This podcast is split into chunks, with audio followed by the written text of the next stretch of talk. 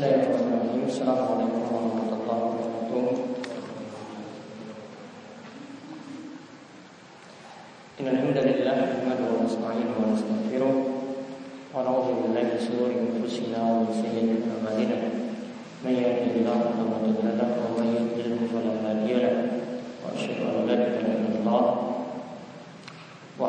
syarika lahu wa asyhadu anna Muhammadan abduhu wa rasuluh.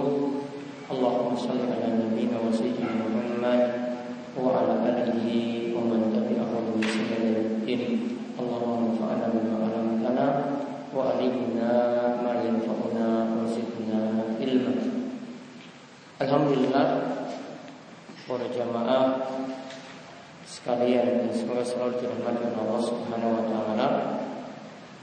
Kita bersyukur kepada Allah atas nikmat dan karunia yang telah Allah berikan kepada kita sekalian pada kesempatan malam hari ini kita masih diberi kesempatan oleh Allah untuk duduk dalam majelis yang mulia dalam majelis seperti kita membahas kitab Bulughul Maram karya Ibnu Hajar al Asqalani dan kita masih berada dalam kitab sholat Kali ini kita masuk ke dalam bab yang baru setelah sebelumnya pembahasan sholat Jum'ah.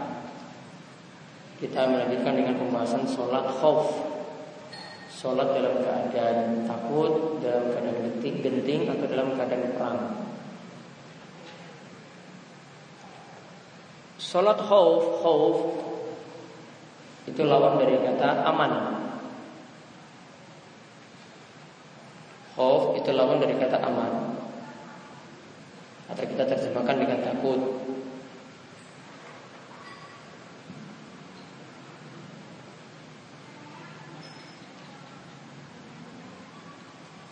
Jadi nanti yang dijelaskan di sini Sholat ketika kita dalam keadaan genting Menghadapi musuh Dan ini sudah disyariatkan sebelumnya Pensyariatan sholat khawf di sini Terutama Disyariatkan Pada tahun 6 Hijriah.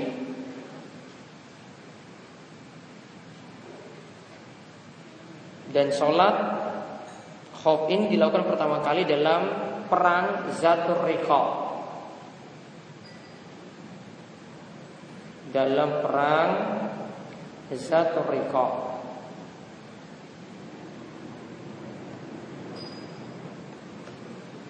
Di tahun 6 Hijriah tadi.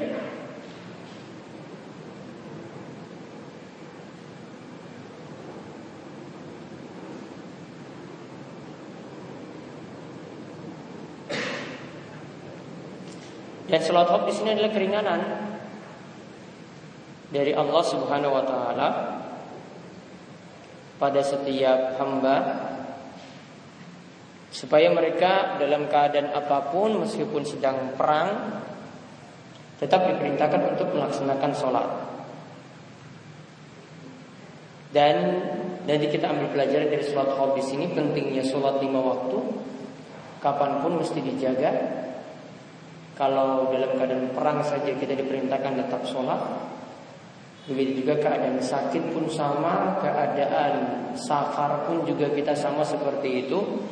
Sholat yang waktu tidaklah gugur. Juga nanti ada pelajaran penting Yaitu disyariatkan sholat jamaah Meskipun dalam keadaan perang. Dan dalil-dalil yang ada ada dalil Al-Quran surat An-Nisa ayat 102 membicarakan khusus tentang sholat khauf dan hadis-hadis yang nanti akan kita lihat sampai ada empat cara. Jadi hadis-hadis yang disebutkan oleh Ibnu Hajar al Asqalani empat cara pelaksanaan sholat khauf. Nanti kita lihat satu persatu. Dan juga para sahabat itu sepakat sholat khauf itu disyariatkan dan dilakukan dan mereka tetap melakukannya sepeninggal Nabi Shallallahu Alaihi Wasallam. Nah sekarang kita lihat hadis yang pertama dari Saleh bin Khuwat. Dia mendapatkan hadis dari Amman Sallam ma'a Rasulullah SAW Yawma Zatir Riqa Salat al-Khawfi Yaitu Saleh di sini mendapatkan hadis ini atau mendapatkan penjelasan ini dari orang yang sholat bersama Nabi SAW. Orangnya tidak diketahui. Sahabat ini beritahu dia dengar dari orang lain. Kemudian ini melihat Rasulullah SAW itu melakukan sholat pada perang Zatur Melakukan sholat khauf tadi pada perang Zatur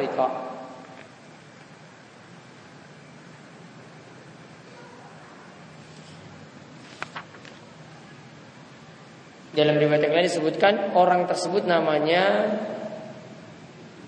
ada disebut Sahal bin Abi Hasama. Sahal bin Abi Hasama.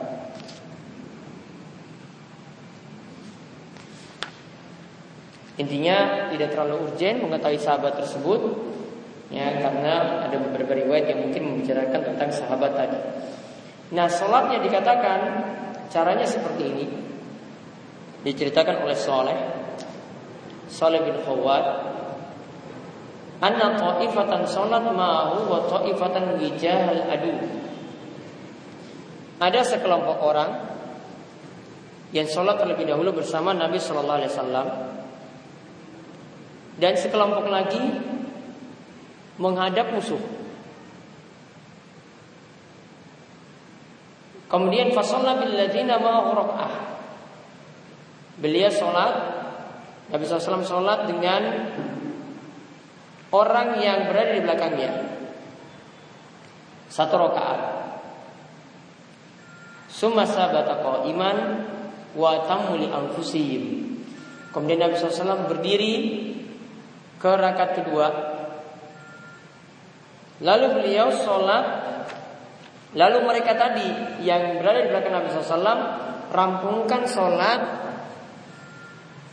dua rakaat sendiri. Ingat di sini dalam keadaan safar. Makanya sholatnya tadi dikosor jadi dua rakaat.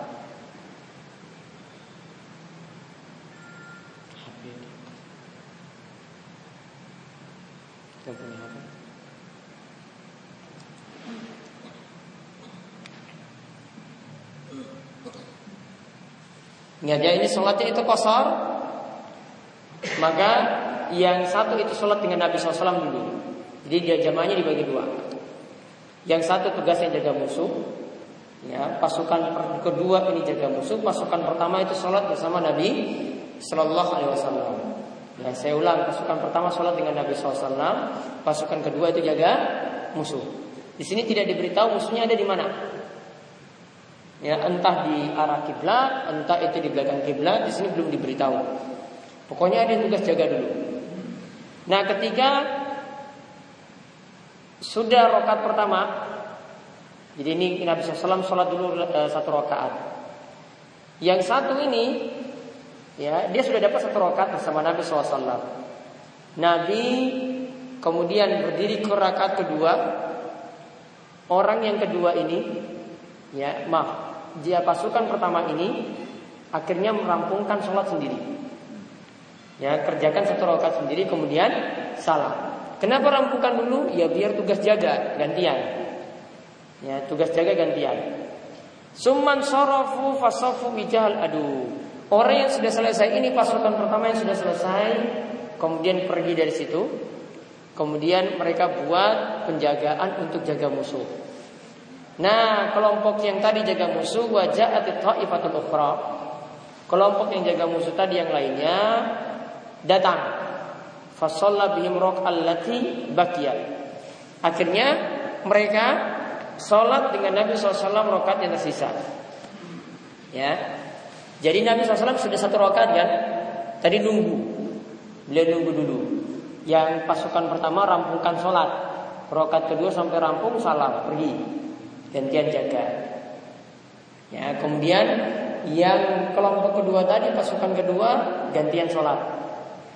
Nabi sudah satu rakaat. Yang ini kan belum sholat apa-apa. Maka mereka ikut Nabi SAW satu rakaat dulu. Ya, maka dikatakan fasolla bihim allati bakiyah. Maka mereka mengerjakan sholat yang sisa dengan Nabi. Artinya Nabi rakaat kedua, mereka baru dapat rakaat yang pertama untuk pasukan kedua. Summa sabata jalisan wa tamu anfusihim. Kemudian Nabi SAW itu duduk. Tunggu dulu. Karena yang ini yang tadi pasukan kedua baru satu rokaat. Nabi sudah berapa rokaat? Sudah dua. Ini baru satu rokaat. Jadi Nabi SAW tunggu dulu. Semasa bata jalisan beliau diam duduk. Itu duduk mau tahiyat nanti. Wa atamu li. Kemudian yang tadi pasukan kedua Kerjakan lagi rokat kedua berdiri. Nabi masih nunggu duduk. Summa sallama bihim. Baru setelah itu Nabi SAW nanti salam dengan mereka ketika itu. Tahiyat bareng salam bareng ketika itu. Muttafaqun alaih. Dan hadis ini diriwayatkan oleh Imam dan Muslim dan lafaznya lafaz Muslim. Dalam Al-Ma'rifah Karya Ibnu Manda dikatakan Soleh bin Khawat dari bapaknya. Yang tadi hadis dari Soleh bin Khawat dia dia dengar itu tadi dari bapaknya. Jadi kita lihat tadi cara sholat khawf yang pertama ini saya jelaskan. Jadi saya ulang ya, pasukan dibagi dua. Terserah di sini nanti uh, musuhnya ada di mana, pokoknya dibagi dua. Yang pertama Pasukan pertama sholat dengan Nabi Shallallahu Alaihi Wasallam terlebih dahulu. Pasukan kedua tadi apa? Jaga. Ya, mereka jaga. Harus ada yang jaga. Kalau nggak ada yang jaga nggak bisa sholat nanti. Ya, tiba-tiba ketika sholat musuh serang, semuanya mati tewas di situ. Maka ada yang jaga. Nabi sholat satu rakaat, rampung. Ya, yang pasukan satu juga sholat satu rakaat. Kemudian Nabi berdiri ke rakaat kedua. Yang tadi Nabi diam dulu. Kemudian yang pasukan pertama rampungkan sholat rakaat kedua sampai selesai salam. Gantian jaga pasukan yang kedua masuk sholat bareng. Ya, sholat bareng. Kemudian mereka tinggal dapat satu rakaat dengan Nabi. Akhirnya sholat rakaat kedua bareng, Nabi rakaat kedua, mereka rakaat pertama.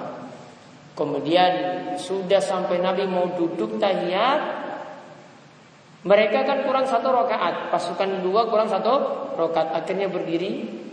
Yang pasukan kedua kerjakan rakaat kedua sampai selesai, dapat dengan Nabi SAW tahiyat, kemudian salam dengan Nabi SAW. Berarti pasukan pertama apa yang bareng dengan Nabi SAW? Apa yang bareng? Takbiratul ihram, takbir pertama. Pasukan kedua barangnya apa? Salam. Jadi semua nggak ketinggalan. Ya, ada yang tadi itu dapat takbiratul ihram, ada yang tadi dapat salam bareng. Akhirnya kan sama-sama jamaah. Nah, itu hadis dari Saleh bin Khawar. Kemudian hadis dari Ibnu Umar radhiyallahu anhu ia mengatakan, "Ghazautu ma'a Rasulullah sallallahu alaihi Aku pernah mengikuti perang bersama Rasulullah SAW di jurusan Najd. Najd itu di daerah tengah-tengah kerajaan Saudi Arabia, di Riyadh dan sekitarnya. Ya, jadi bukan daerah yang di pinggiran pantai seperti Jeddah, Mekah, Madinah bukan. Namun di tengah-tengah Najd namanya. Itu di Riyadh dan sekitarnya. Riyadh itu ibu kota Saudi Arabia. Nafawazainal adu fasafafnahum maka keadaan kami menghadap musuh. Nah, ini baru diceritakan kalau yang ini musuhnya di depan. Sholat, kalau mau sholat, ya musuhnya itu ada di depannya. Lalu kami bersop menghadap mereka. Lantas berdiri Rasulullah Shallallahu Alaihi Wasallam. Kami berbuat sop di hadapan mereka. Fakomar Rasulullah Rasulullah bina. Rasulullah kemudian sholat bersama kami ketika itu. Kemudian fakomna ta'ifatun ma'ahu. Satu kelompok dulu sholat bersama beliau. Kenapa kok nggak sholat bareng-bareng semuanya? Biar ada yang tugas jaga. Satu kelompok sholat bersama beliau terlebih dahulu. Berarti yang lainnya jaga. Wa akbala ta'ifatun alal adu. Satu kelompok lagi tugasnya menghadap musuh. Waraka abiman ma'ahu. Kemudian beliau ketika itu ruku bersamanya wasajada sajadatain dan beliau sujud juga dengan dua kali sujud Summan sarafu makana ta'ifa allati lam tusalli. Kemudian kelompok kedua yang belum sholat ya akhirnya ketika itu ambil tempat tadi faja'u mereka datang faroka bim rokaat mereka itu sholat itu bersama Nabi SAW satu rakaat ruku dulu kemudian wasajid sajatain kemudian dengan dua kali sujud semua salam kemudian mereka salam faqama kullu wahidin minhum faroka li nafsi rokaat Kemudian Nabi SAW salam, maka setiap kelompok tadi itu akhirnya menyelesaikan sholatnya masing-masing. Faroka ali nafsi roka mereka itu ruku untuk dirinya sendiri masing-masing. Wasaja dari sajadatain. Dan mereka sujud dengan dua kali sujud. Mutafakun alaih. Ada sendiri riwayatkan oleh Imam Bukhari dan Muslim dan lafaznya lafaz Bukhari. Jadi yang kedua saya terangkan hadis Ibnu Umar jadi kelompok tetap dibagi dua yang satu ngadap musuh dulu dan yang satu ngadap musuh Kelompok yang kedua Ya, maaf, kelompok satu sholat bersama Nabi dulu. Kelompok dua jaga musuh. Yang pertama ini sholat bersama Nabi SAW dulu, ruku bareng. Sujud dengan dua kali sujud juga bareng. Kemudian yang ini pergi. Sudah dapat satu rakaat pergi. Dan kemudian ketika itu datang kelompok yang kedua. Yang kelompok pertama belum selesai satu rokaat, dia baru satu rokaat. Datang kelompok yang kedua gantian, mereka itu sholat. Datang, uruku, kemudian sujud dua kali, kemudian akhirnya apa? Nabi SAW salam dulu. Kan Nabi kerjakan satu rokaat dulu, satu rokaat, Kelompok satu dapat satu rokaat sampai su sujud. Sudah dapat satu rokaat, jaga musuh. Ya, jaga musuh. Kemudian kelompok dua tadi kan belum sholat. Gantian sekarang. Dia sholat. Kelompok dua yang jaga tadi itu sholat. Nabi SAW rokat kedua. Yang ini rokat yang pertama. Sholat dengan Nabi satu rokaat. Nabi akhirnya rampungkan sampai salam. Ya, yang ini kan yang kelompok dua kurang satu rokat, yang kelompok satu yang tadi jaga juga kurang satu rokat. Akhirnya Nabi salam dulu, masing-masing dari mereka selesaikan sholat sendiri-sendiri. Satu rokat, satu rokaatnya dirampungkan sendiri sendiri. Ya, yang tadi dia dapat takbiratul bersama Nabi, takbiratul ihram, takbir pertama bersama Nabi Shallallahu Alaihi Wasallam. Namun yang kelompok yang kedua cuma dapat rokat kedua dengan Nabi. Ya, namun dia nanti rampungkan sendiri. Kelompok pertama tadi yang dia jaga lagi rampungkan sendiri. Berarti sholatnya dipotong. Satu rokat tadi dipotong untuk jaga. Ya, satu rokat dipotong untuk jaga. Berarti ada keadaan seperti itu boleh memotong sholat dan ketika itu tugasnya untuk jaga nanti baru dirampungkan sendiri. Itu keadaan genting seperti itu. Nah kita ambil faedah dulu dari hadis tadi. Tata cara sholat khauf Yang pertama Ini sekarang tata cara sholat khauf yang pertama Nanti saya ada sebutkan empat dari hadis yang ada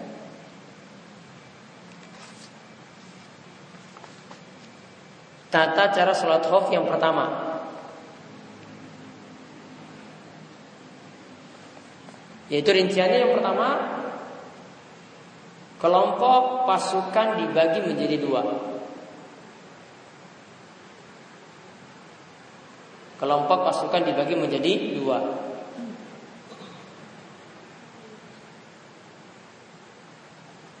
Dan semuanya melaksanakan sholat jamaah Dan semuanya melaksanakan sholat jamaah Rincian yang kedua, Nabi Shallallahu Alaihi Wasallam sholat bersama kelompok satu terlebih dahulu. Nabi SAW sholat bersama kelompok satu terlebih dahulu. Sedangkan kelompok dua bertugas jaga. Sedangkan kelompok dua bertugas jaga.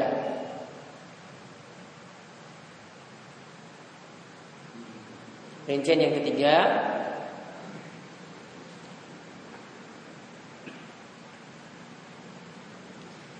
Nabi SAW mengerjakan rokaat pertama dengan kelom dengan pasukan pertama. Nabi SAW mengerjakan rokaat pertama dengan pasukan pertama.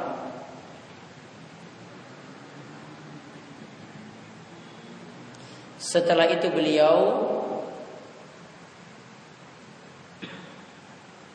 berdiri ke rakaat kedua.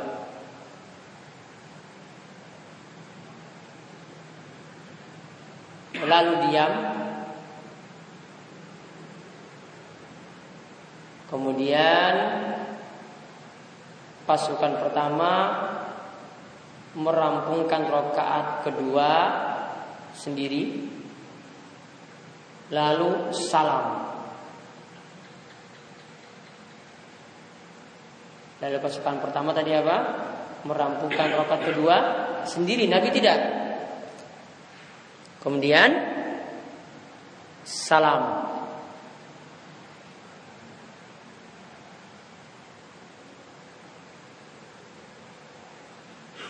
Rincian yang keempat Pasukan pertama bergantian jaga Dia ambil posisi untuk jaga. Sedangkan pasukan kedua sholat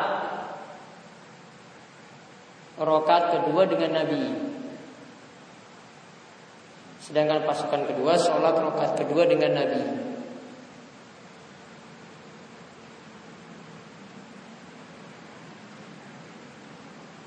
Lalu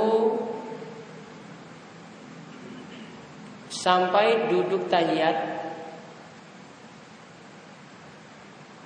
Lalu sampai duduk tahiyat Nabi menunggu.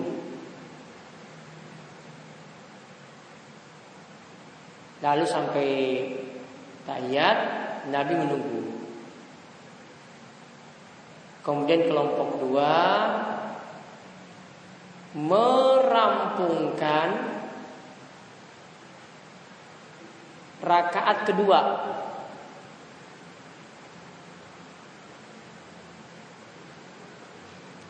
lalu dapati Nabi duduk tahiyat lalu dapati Nabi duduk tahiyat akhirnya salamnya bareng Akhirnya salamnya bareng dengan Nabi.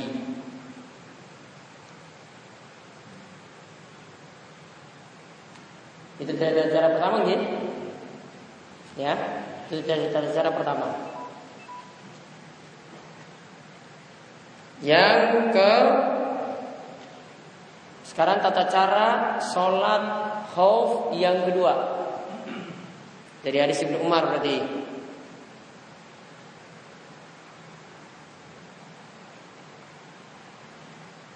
Rincian pertama pasukan dibagi menjadi dua.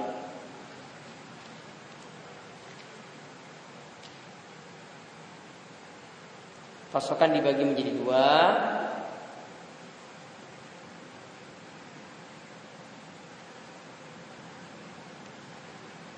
Dan pasukan satu sholat bersama Nabi terlebih dahulu sedangkan pasukan dua menghadap musuh di depan. Sedangkan pasukan dua menghadap musuh di depan.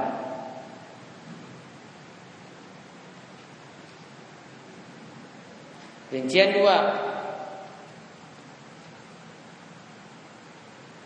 Pasukan pertama sholat bersama Nabi.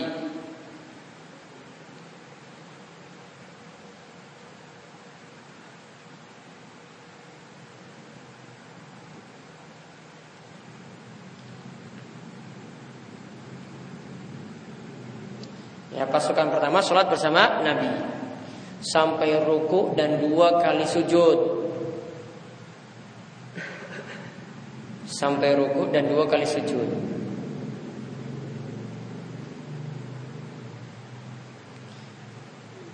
Kemudian kelompok satu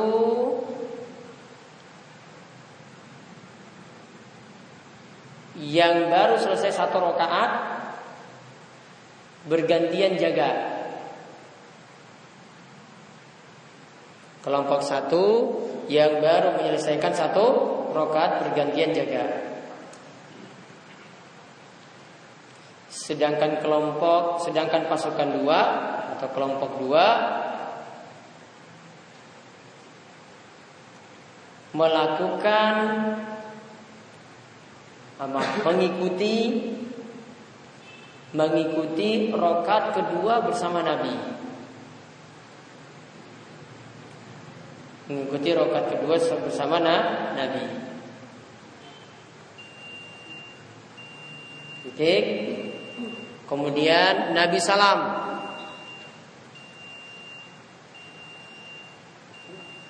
Kemudian Nabi salam.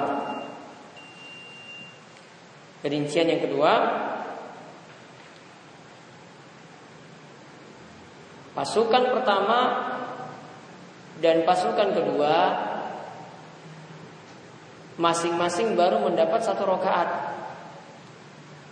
Tapi kan satu rokaatnya tadi yang pasukan pertama satu rakaat dengan Nabi pada rakaat pertama. Yang pasukan kedua satu rakaat lagi dengan Nabi pada rakaat ke kedua. Masing-masing kan dapat. Ya, tadi coba yang rincian kedua masing-masing pasukan mendapat satu rakaat. Maka sisa rakaat kedua bagi mereka maka sisa rokat kedua bagi mereka diselesaikan sendiri-sendiri. Diselesaikan sendiri sendiri.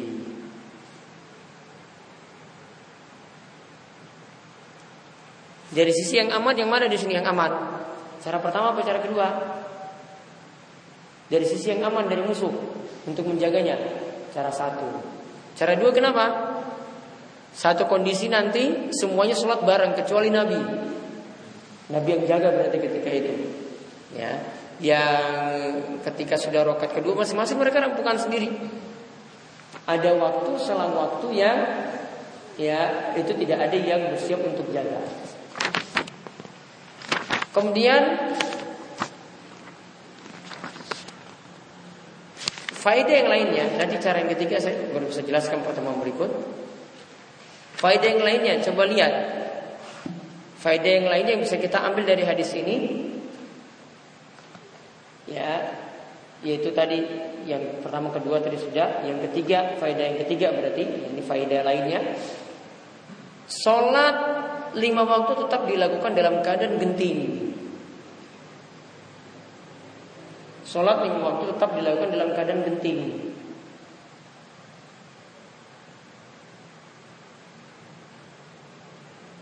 Maka ini berbeda dengan sebagian kaum muslimin keadaan genting nggak mau sholat. Kalau sudah safar capek malah sholat. Sakit nggak peduli lagi sholat. Bahkan ada yang malas-malasan pingin mudah-mudahan untuk jamak. Cuma gara-gara acara manten misalnya. Ya, karena make upan gak mau dandan lagi gitu. Ya, alasannya cuma karena makeup sebenarnya. Akhirnya karena tidak ada alasan sholatnya dijamak cuma gara-gara tamu. Padahal itu bukan alasan untuk menjamak sholat. Dia masih bisa mengerjakan di masing-masing waktu. Ya, hak Allah lebih didahulukan daripada melayani tamu-tamu yang ada. Ini kekeliruan dalam masalah perkawinan, dalam masalah pernikahan. Ya, karena lebih mementingkan dunia daripada mementingkan dalam hal ibadah. Dan juga perlu diperhatikan tradisi yang ada kalau bisa itu hindari waktu sholat untuk acara seperti itu maksudnya sebelum waktu sholat niku sudah rampung jangan sampai waktu sholat itu masuk acaranya masih dua jam lagi baru rampung kemudian faedah yang lainnya lagi sholat jamaah tetap dilakukan meskipun genting Ya sholat jamaah tetap dilakukan meskipun genting. Dan ini jadi dalil sholat jamaah bagi laki-laki itu wajib. Dan ini jadi dalil sholat jamaah bagi laki-laki itu wajib. Coba lihat cara yang pertama tadi dari hadis Saleh bin Hawa. Kenapa Nabi SAW tidak sholat sendiri, jamaah yang lainnya tidak sholat sendiri? Biarkan selesainya masing-masing sendiri kan? Namun ketika itu yang terjadi Nabi SAW sholat dapat satu rokat dengan pasukan pertama Dapat lagi satu rokat lagi dengan pasukan ke kedua Artinya semuanya ingin dapat jamaah ketika itu Ya, harusnya kan cukup saja lah sudah. Ada yang jaga. Nanti kalau ini sudah selesai, ya Nabi sudah selesai sudah sholat, baru ketika itu gantian yang sudah sholat nanti jaga lagi. Ya masalahnya nanti kalau ada satu atau dua yang nanti mungkin bisa sholat sendiri. Maka dibuat caranya seperti itu biar semuanya dapat jamaah. Sama juga dengan cara yang kedua dari Ibnu Umar tadi. Kenapa pasukan kedua tidak sholat sendiri saja? Kenapa harus bareng dengan Nabi SAW? Ya kan harusnya ya. Yang pasukan pertama rambukanlah dengan Nabi. Masa tinggal nanggung satu rokat saja dia suruh jaga pasukan kedua akhirnya sholat dengan Nabi SAW untuk rokat kedua. Kenapa tidak suruh yang pasukan kedua nanti kamu nyusul aja nanti, gak usah sholat bersama Nabi. Ya, namun yang terjadi mereka tadi pasukan pertama dapat rokaat satu rokaat dengan Nabi, pasukan kedua juga dapat satu rokaat dengan Nabi. Berarti semuanya disuruh untuk berjamaah dengan Nabi. Inilah yang jadi dalil dari Ibnu Qayyim. Bahkan para ulama menurut pendapat yang paling tepat, para sahabat sepakat sholat jamaah itu wajib. Kata Ibnu Qayyim di sini ya, Ibnu Qayyim itu mengatakan sholat jamaah itu wajib bagi laki-laki. Berarti kalau laki-laki itu mengerjakan sholat sendirian di rumah, kalau dikatakan wajib dia berdosa. Namun sholatnya tetap sah. Ya bagi laki-laki yang sholat sendirian di rumah tidak mau datang ke masjid untuk jamaah, dia itu berdosa walaupun kita anggap sholat sendirian tadi tetap sah. Karena Nabi SAW masih mengatakan sholat jamaah itu lebih baik 27 kali daripada sholat sendiri. Berarti sholat sendiri masih dianggap. Ya, sholat sendiri berarti masih dianggap. Namun kalau kita katakan itu wajib tadi, berarti sholat sendiri dikatakan sah, namun berdosa ketika itu karena meninggalkan sholat jamaah. Kemudian faedah yang lainnya lagi dari hadis ini, Islam memperhatikan persiapan perang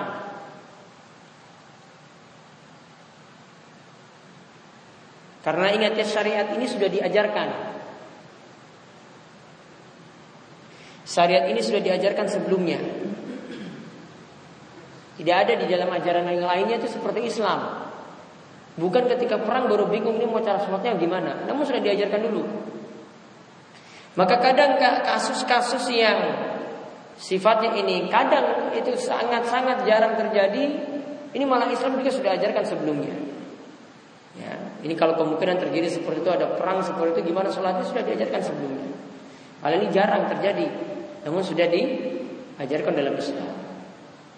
Jadi faedah yang penting tadi sholat itu begitu urgen karena sampai pun melakukan perang, sampai pun berperang tetap diperintah untuk sholat, sholat jamaah pun demikian.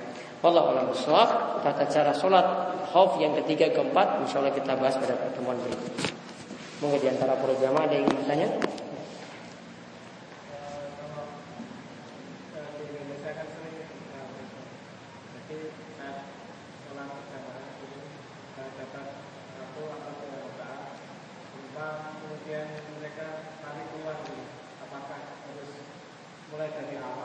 Seperti itu mulai dari awal dan berjamaah lagi.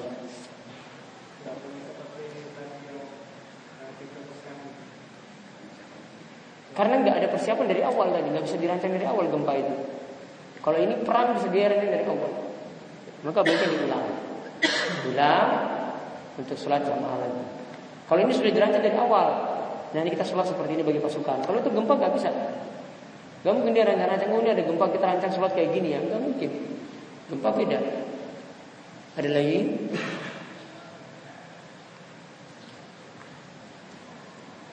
Baik, kalau tidak ada, ini saya yang bisa kita bahas. Insya Allah pada pertemuan berikut baru kita lanjut lagi dengan pembahasan tata cara ketiga dan keempat. Demikian, mudah-mudahan bermanfaat. Kita tutup kalian doa kafaratul majelis. Subhanallahumma bihamdika, asyhadu an la ilaha illa anta, astaghfiruka wa atubu Assalamualaikum warahmatullahi wabarakatuh.